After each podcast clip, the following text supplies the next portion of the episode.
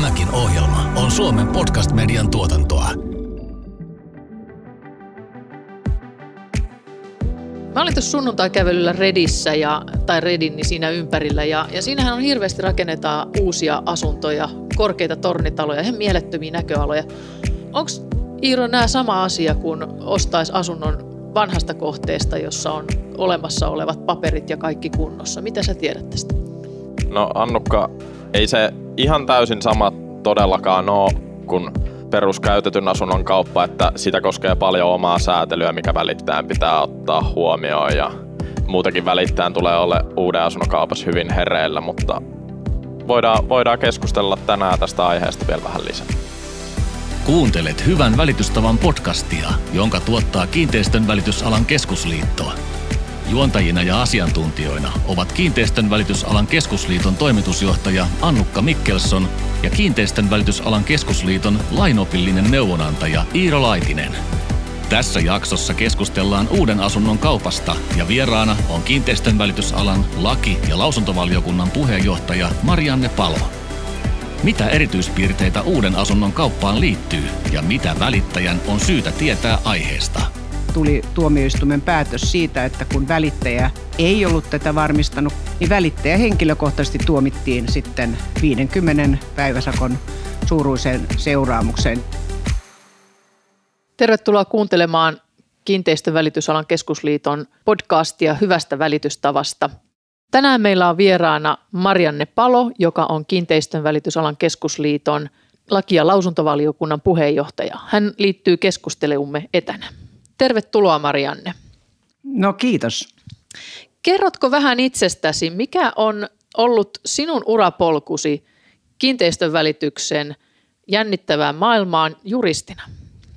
No se on alkanut jo siinä 80-luvun alussa, kun olin aikanaan erään pankkiryhmittymän lakiosastolla ja siellä sitten hoidin sen kyseisen rahoituslaitoksen välittäjien asioita – 15 vuotta ja sitten perustin yhdessä kollegoiden kanssa sen lakiasetoimiston runsas 21 vuotta sitten ja meidän toimistomme on erikoistunut nimenomaan asuntokauppa-asioihin, on ne sitten koskien ostaja- ja myyjän välisiä riitoja, gründerin tai ostajien välisiä riitoja tai, tai sitten välittäjän ongelmia eri muodoissaan.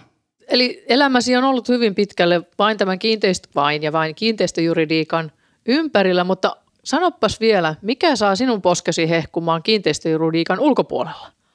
No tietenkin läheiset, omat lapset, heidän perheensä ja ennen kaikkea lapsenlapset.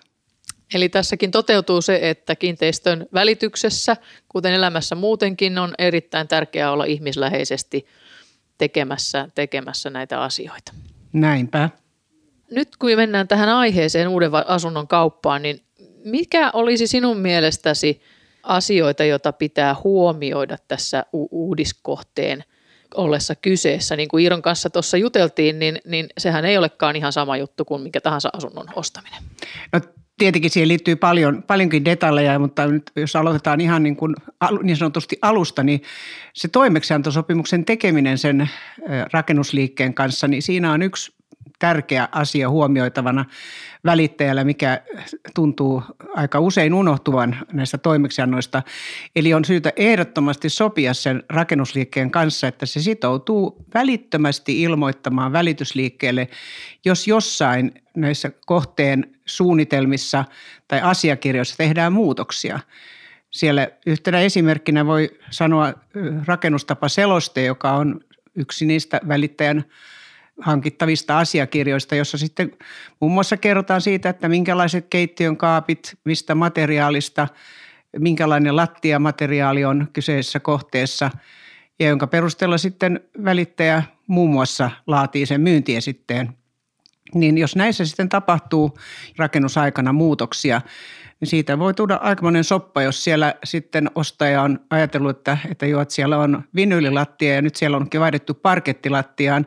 Joillekin se voi olla tason parannus, mutta jos sulla on koiria, niin se ei todellakaan ole tason parannus, vaan se on nimenomaan tason huononnus siinä tapauksessa. Eli tämmöiset pienetkin asiat voi muuttua merkitykseltä aika suuriksi. Eli, eli se on ensimmäinen asia, joka ehdottomasti välittäjän on syytä huomioida, kun tekee sitä toimeksiantoa.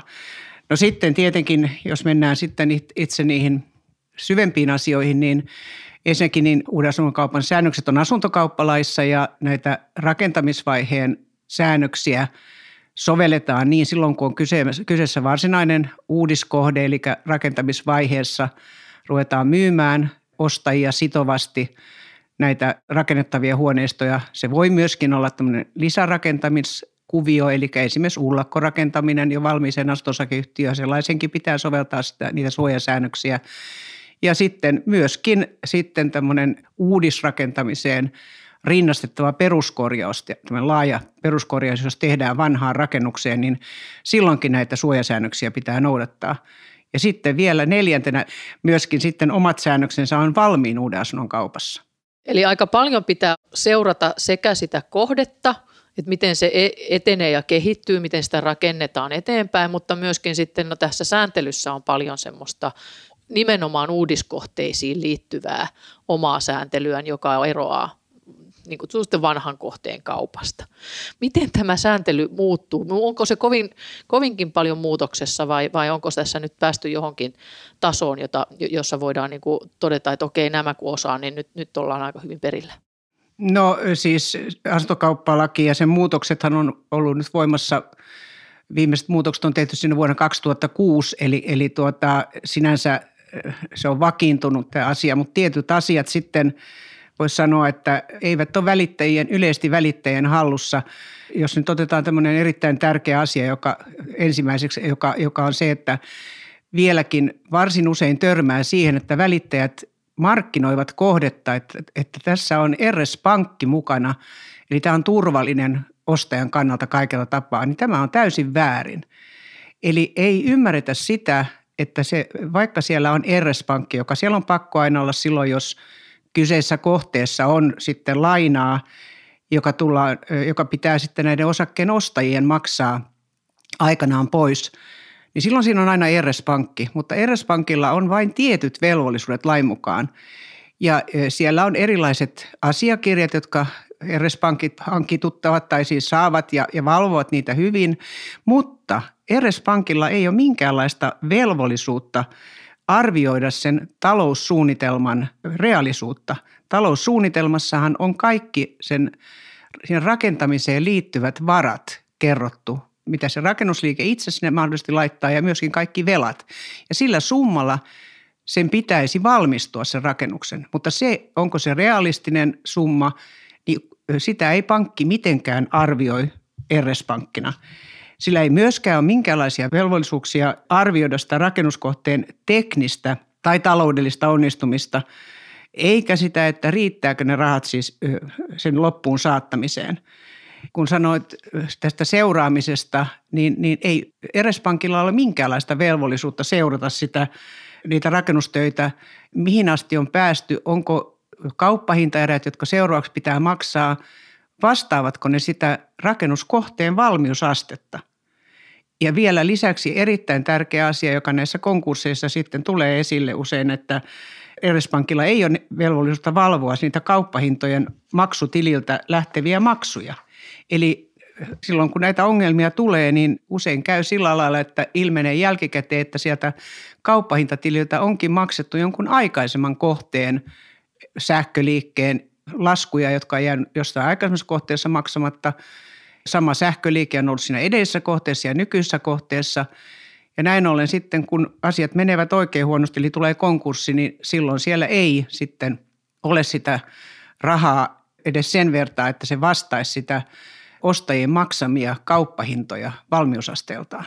Ja tämä on siis äärimmäisen tärkeää, että ei markkinoida, ei markkinoida sitä siten, että se on turvallinen sen takia, että siellä on RS-pankki. Eli RS on niin kuin lyhennelmä sanoista rahalaitosten neuvottelukunnan suosittelema ja siinä mielessä niin kuin asia silloin aikoinaan jo 70-luvulla, kun tätä perustettiin, oli hyvä, mutta tämä on, paljon on tässä niin kuin käytännössä tapahtunut erilaisia asioita, joista Marianne hyvin nostit esille, että tämä ei pelkästään toimi aina niin kuin, niin kuin voisit kuvitella, että kun on ollut tämmöinen suositteltu järjestelmä. No tähän Annukka vielä totean, että siis se, se RS-systeemi, jonka pankit todellakin loivat silloin 70-luvun alkupuolella, niin se luotiin nimenomaan turvaamaan sitä, ettei osakkeita voitu myydä, myydä kahta kertaa. Ja, ja siinä oli erilaisia turvasysteemeitä ja ne hyvin pitkälti silloin, kun asuntokauppalaki aikanaan säädettiin, niin vietiin suoraan asuntokauppalakiin, mutta sen lisäksi asuntokauppalakiin tuli paljon muitakin säännöksiä. Ei nyt heti alkuun, mutta esimerkiksi toinen iso, iso tämmöinen aukko niin sanotusti tiedossa on se suorituskyvyttömyysvakuus, joka tuli sitten vuosien jälkeen, kun aikana asuntokauppalaki tuli voimaan. Ja sen osalta on valitettavasti välittäjilläkin ja varsinkin kuluttajilla täysin harhainen käsitys siitä, mitä se kattaa. Kerro vaan, mitä, mitä se kattaa tänä päivänä sinun mielestä. Siis se on vesitetty säännös, voisi sanoa hyvin raasti, eli se, se tuota, sanastaan huolimatta ei koskaan, siitä ei saa senttiäkään, jos rakennusliike menee rakentamisvaiheessa konkurssiin. Eli se korvaa vain sellaisia kustannuksia, jotka voidaan todeta vuositarkastuksen, eli 12-15 kuukautta sen kohteen valmistumisen jälkeen pidettävässä vuositarkastuksessa – ilmenevistä virheistä, niiden korjauksista. Eli, eli se ei koskaan, jos se on siis se rakennusliike siinä vaiheessa konkurssissa, mutta ei siis koskaan senttiäkään siitä, jos se menee rakentamisvaiheessa konkurssiin. Ja näähän on ne suurimmat ongelmat, koska niin kuin tuossa aikaisemmin mainitsin sitä valmiusasteesta, niin jos se menee se kohde konkurssiin rakentamisvaiheessa, niin yhtään keissiä näiden kymmenen vuosien aikana en ole törmännyt, jossa valmiusaste vastaisi niitä rakennus- kauppahintaeriä, jotka sinne on ostajat maksaneet. Hyvän välitystavan podcast. Vieraana laki- ja lausuntovaliokunnan puheenjohtaja Marianne Palo. Asuntokauppalaki tosiaan tunnistaa osana RS-järjestelmää niin kuin kolmia erilaisia vakuuksia, eli tämä rakentamisvaiheen vakuus ja sitten rakentamisvaiheen jälkeinen vakuus ja juuri tämä suorituskyvyttömyysvakuus, mistä puhuit, niin näähän menee todella helposti tavallaan välittäjille sekaisin ja välittäjät ei välttämättä ymmärrä, että mikä merkitys näillä milläkin on, niin mitä käytännössä kukin näistä vakuista turvaa ja mikä niiden merkitys sitten on? No rakentamisvaiheen vakuus on vakuus, joka on siis pakollinen, jota kyllä RS-pankit seuraavat, eli sen määrä on rakentamisen alkaessa lakipykälän velvoitteiden mukaisesti niin 5 prosenttia rakentamiskustannuksesta ja aina kun siitä kohteesta myydään osake, niin se pitää, sitä pitää nostaa sitä rakentamisvaiheen vakuutta 10 prosenttiin tästä kyseisestä kauppahinnasta. Eli sillä rakentamisvaiheen vakuudella, joka on määrältään noin keskimäärin, siis riippuen kuinka paljon siellä on asuntoja myyty, mutta lähtökohtaisesti se 10 prosenttia rakentamiskustannuksista, niin se, sitten, se on ainoa vakuus, joka turvaa sitten sitä rakentamisen loppuun saattamista silloin, jos tämmöinen konkurssi tapahtuisi rakentamisvaiheessa. Mutta selvää on se, että eihän sillä summalla ei pystytä kattamaan niitä kustannuksia jo senkin takia, että kun sinne tulee uusi urakoitsija, joka sitten, jos sitä jatketaan sitä kohdetta, niin ei se koskaan lähde tekemään sitä sillä hinnalla, millä se konkurssiin mennyt urakoitsija on, on laskenut, että joku se kohde saadaan valmiiksi. No tämä rakentamisen vaiheen vakuus on sitten voimassa vielä sen valmistumisen jälkeen minimissään kolme kuukautta ja lähtökohta on se, että siinä vaiheessa kun ostajat ja yhtiö vapauttaa sen rakentamisvaiheen vakuuden, niin sen tilalle on laitettava rakentamisvaiheen jälkeinen vakuus, jonka määrä on 2 prosenttia niistä rakentamiskustannuksista. Ja se on sitten voimassa, voimassa semmoisen vähintään 15 kuukautta sitten. Ja se turvaa kyllä aika hyvin sitten sitä, että jos siellä on sitten näitä korjattavia yksityiskohtia, on sitten mitä tahansa kolhuja tai muita, niin sellaiset asiat ei, ei tule ongelmaksi silloin, vaikka se menisi konkurssiin sitten siinä valmistumisen ja vuositarkastuksen välisellä ajalla. Eli käytännössä sä näet, että toi tällä hetkellä tuo rakentamisvaiheen jälkeinen vakuus niin kuin tällaisenään on ihan riittävä, että sitä ei käytännössä tarvitsisi muuttaa, että siihen tarkoitukseen, mihin se nyt on olemassa, niin se on ihan riittävä. Kyllä, eli se ongelma tulee nimenomaan konkurssitilanteissa ja se ongelma kiteytyy siihen suorituskyvyttömyysvakuuteen. Ja siitä suorituskyvyttömyysvakuudesta haluan muistuttaa sitä, että silloin jos se kohde myydään valmiina, eli aloitetaan markkinointi ja myynti vasta, kun se kohde on valmis, niin siellä täytyy olla suorituskyvyttömyysvakuus. Ja tämä on asia, joka välittäjän on siis syytä todellakin tarkistaa, että se on olemassa. Ihan tänä vuonna tuli tuomioistuimen päätös siitä, että kun välittäjä ei ollut tätä varmistanut, kohteessa ei ollut siis tätä suorituskyvyttömyysvakuutta, niin välittäjä henkilökohtaisesti tuomittiin sitten 50 päiväsakon suuruiseen seuraamukseen ja se voisi olla paljon pahempikin riippuen tilanteesta. Eli, eli se on niin otettava vakavasti. Tuossa on todella monta vaihetta, jotka voivat siis mennä joko erittäin hyvin tai sitten erittäin ei, ei niin hyvin. Niin miten sinun mielestäsi niin kuin välittäjän kannattaa huomioida tämmöisen kohteen myynnissä ja, ja ehkä markkinoinnissakin, mitä välittäjä voi kertoa näistä vakuuksista potentiaaliselle ostajalle, että miten tätä niin kuin kannattaa seurata ja lähestyä? Se, mikä on ainoa tapa, jolla se pystyy se ostaja varmistumaan siitä rakentamisen tasosta ja myöskin siitä, miten se etenee ja onko tulevat kauppahintaerät järkevässä suhteessa siihen valmiusasteeseen, on lain mahdollistama, eli että ostajat ostajien kokouksessa, joka on pidettävä sen jälkeen, kun siitä neljäsosa osakkeista on myyty, niin siinä kokouksessa valitsevat oman rakennustyön tarkkailijan ja tilintarkastajan. Eli silloin tällä rakennustyön tarkkailijalla on oikeus olla läsnä, käydä siellä työmaalla ihan milloin katsoo tarpeelliseksi, nähdä erilaisia asiakirjoja ja se pystyy niin kuin varmistumaan siitä sitten, että missä vaiheessa kyseinen kohde on. Ja toisaalta sillä tilintarkastajalla on pankkisalaisuudesta riippumatta oikeus nähdä, mihin niitä kauppahinta tilillä olevia rahoja käytetään, jolloin ne yhdessä pystyy niin kuin arvioimaan sen, että vastaako tämä valmiusastetta. Ongelma on siinä, että tämä on käytännössä ei toteudu, koska fakta on se, että henkilöt, jotka on täysin tuntemattomia toinen toiselleen, menevät siihen ostajien kokoukseen, niin ei heillä ole useinkaan valitettavasti valmiina edes mietittynä. He eivät ole edes ehkä tienneet tästä, koska kukaan ei ole kertonut, se välittäjäkään ei ole kertonut tästä asiasta, että tämmöinen henkilö, ammattihenkilö on mahdollista valita siellä. Niin heille ei ole edes ehdottaa ketään näihin hommiin. Ja sitten valitettavan usein käy sillä lailla, että sitten jos siellä on joku valveutunut, joka on etukäteen sitä selvittänyt ja, ja ehdottaa jotain rakennusmestari eksää sinne ja tilintarkastajaksi henkilöä Y, niin sitten sen jälkeen, kun nämä muut ostajat saa tietää, että näistä aiheutuvat kustannukset tulevat niiden kauppahintaerien päälle, niin sitten me tehdään taas päätös säästää väärässä paikassa sä olit johtamassa kuitenkin tätä hyvän välitystavan kirjoittamistakin tänä vuonna, niin oliko tästä nyt välittäjille sitten kerrottu tai laitettu ohjetta tässä HVT-ohjeessa, että välittäjä kertoisi tästä?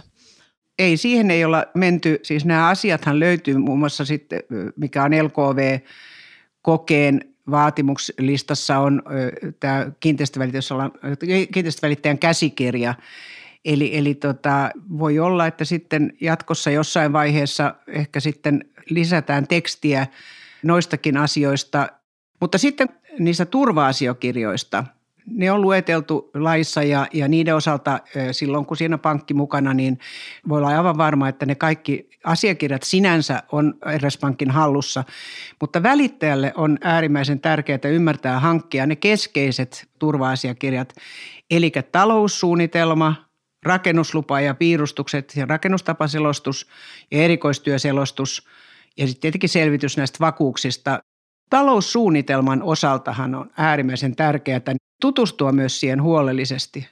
Eli nyt kun meillä on paljon kohteita, jossa velkaosuus on äärimmäisen suuri suhteessa myyntihintaan, niin silloin on tietenkin tärkeää eh, tarkistaa ja nimenomaan taloussuunnitelmasta se ilmenee – että minkälaiset lainaehdot siinä on.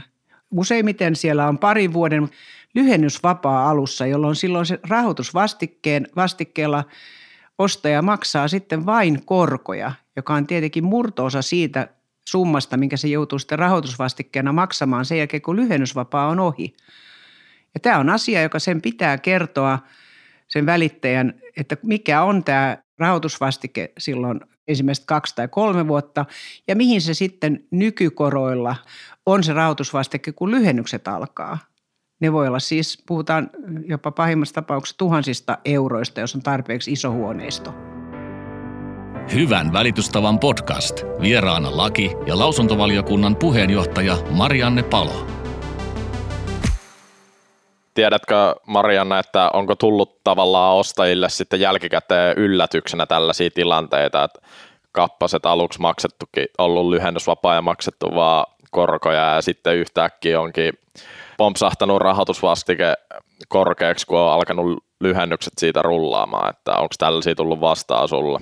Ei ole vielä tullut vastaan. Mä niin mielenkiinnolla odotan sitä, että kun nämä alkaa nyt tässä lähivuosina laukeamaan, nämä lyhennysvapaat alkaa olla ohi ja alkaa tulla näitä vastikkeita, niin eh, ihan yhtenä esimerkkinä Espoossa uudiskohde, jossa on kyseessä siis 124 neliöinen huoneisto, niin, niin laskin ihan mielenkiinnosta sen, mitä siellä rahoitusvastike on sitten lyhennysvapaan jälkeen, niin se oli vähän yli 5000 euroa.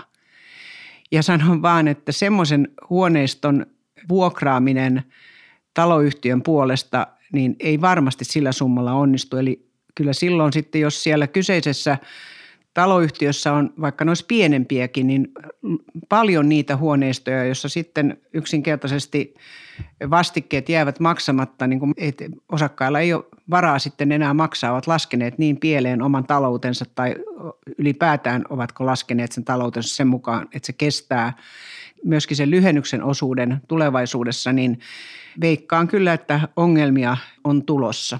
Eli mitä antaisit neuvoksi välittäjälle näissä tilanteissa, että, että kuinka pitkälle välittäjän pitäisi niin sanoa, että nyt huomioikaa nämä tulevat yhtiövastikkeet No siis ehdottomasti siis se on niin kuin selvää, että, että välittäjän tulee kertoa näistä ja se ilmenee just sieltä taloussuunnitelmasta, mutta se tietenkin mikä on lohdullista on se, että kyllä pankit ovat tänä päivänä hyvin tarkkoja myöskin siitä, miten luotottavat näitä ostajia, että laskevat periaatteessa, että kestääkö talous sitten sen ison rahoitusvastikkeen. Eli välittäjän vastuu minun nähdäkseni ei, ei ulotukaan pidemmälle kuin se, että hän kertoo rehellisesti ja niiden asiakirjan perusteella laskettavissa olevan määrän, mikä se on se tuleva hoitovastike ja mikä on rahoitusvastike lyhennys, lyhennysvapaan aikana ja lyhennysvapaan ö, loppumisen jälkeen.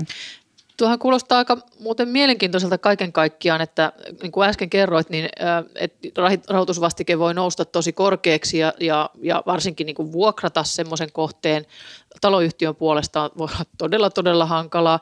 Mutta mitä sitten – jos joku ei sitten näistä osakkaista ostaneistakin pysty maksamaan osuutta yhtiölainaansa, mitä sitten tapahtuu tälle yhtiölainalle ylipäätänsä tai taloyhtiön taloudelle?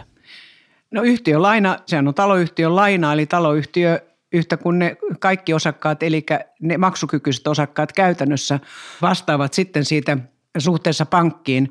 Eli silloin siinä on siis, asunto-osakeyhtiölakihan mahdollistaa taloyhtiölle sen huoneiston hallintaanoton silloin, jos jätetään vastikkeet maksamatta, mutta niin kuin totesin tuossa aikaisemmin, niin kun tietyt summat ylitetään, niin eihän niitä sellaisella summalla saa vuokrattua. No sitten tietenkin se realisointi on toinen mahdollisuus. Eli tähän liittyy myöskin se, mitä on julkisuudessakin kirjoitettu, että mitä sitten kun näissä uudiskohteissa on hyvin paljon näitä sijoittajia, eli varsinkin sijoitusyhtiöitä, että mitäs jos siellä tulee ongelmia niin sijoitusyhtiöissä, niin siinähän on se paha tietenkin, että jos niitä menee – nurin ja, ja miten sitten, kun siellä taloyhtiön velat ovat siellä ja taloyhtiö on, on suhteessa pankkiin velvollinen hoitamaan, niin ongelmia voi tulla, mutta toistaiseksi nyt ei ole vielä yhtään tämmöistä isompaa sijoitusyhtiötä mennyt, mennyt nurin.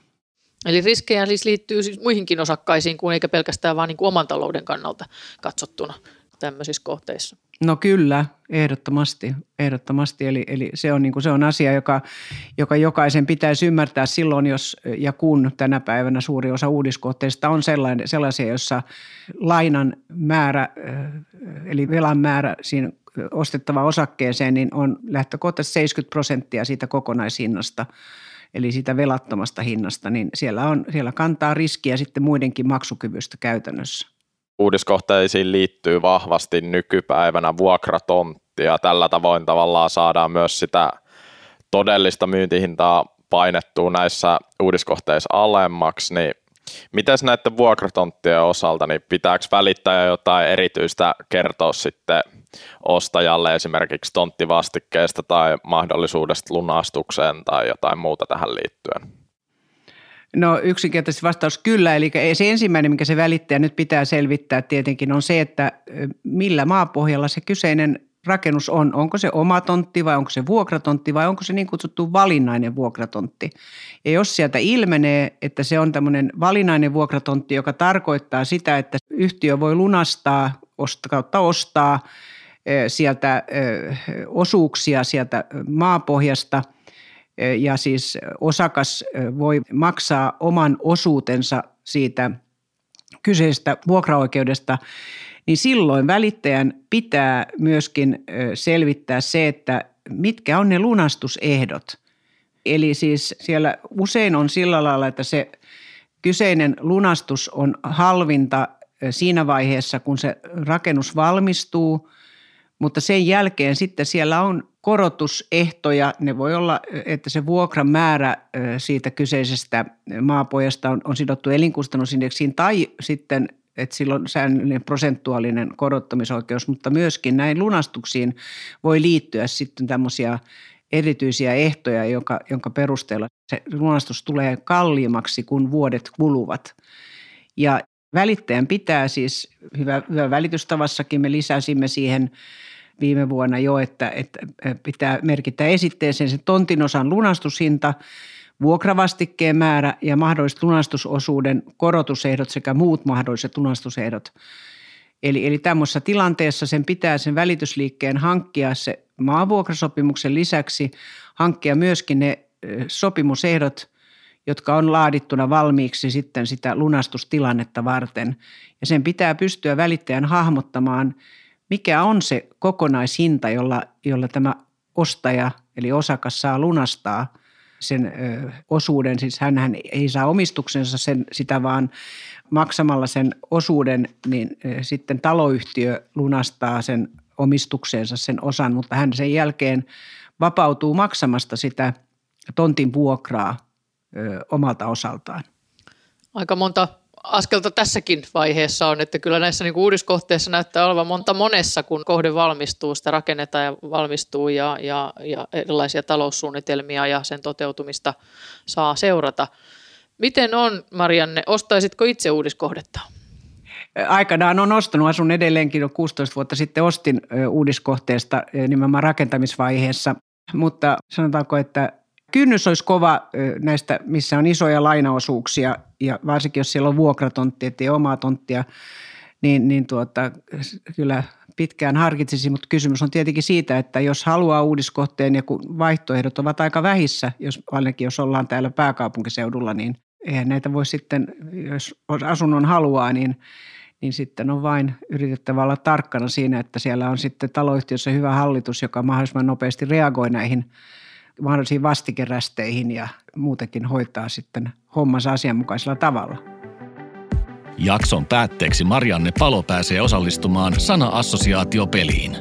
Tähän loppuun vielä otetaan semmonen, että juristinahan sä oot päivittäin tekemisissä suomen kielen ja ylipäätänsä niin joudut kirjoittaa paljon tekstiä ja miettimään mihin paikkaa pilkut tulee, niin me ollaan kehitetty tähän loppuun tämmönen kiva sana-assosiaatiopeli. Eli t- tässä on ideana se, että mä sanon sulle yhden sanan ja sun tehtävänä on vastata yhdellä sanalla, mikä sulle tulee heti ensimmäisenä siitä sanasta mieleen. Jaha. Ymmärsit? Yes. No aloitetaan. Eli ensimmäisenä on etäkokoukset. Ö, tehokkuus. Okei, okay, kyllä. Ja toisena pandemia. Öö, todellinen riip- tai yhdellä sanalla riippakivi. Joo, kyllä. Kolmantena vain elämää. Onneksi. Ja neljäntenä otetaan sitten huuhkajat. Mm, jaa. No, sitten täytyy sanoa varmaan merikotka. Ja sitten vi- viimeisenä äänikirjat. Ää, erinomaisia. Olet tutustunut itse äänikirjoihin Kyllä. aiemmin. Joo. Okei, okay, kiitos Marianne paljon tästä osallistumisesta. Joo, kiitos teille. Kuuntelit Hyvän välitystavan podcastia. Seuraavassa jaksossa keskustellaan ostoneuvotteluvaiheesta ja tarjousmenettelystä.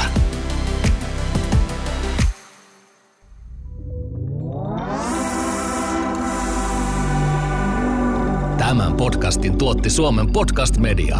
Seuraa sarjaa Spotifyssa tai suosittele sitä muille antamalla arvostelusi Apple Podcastissa.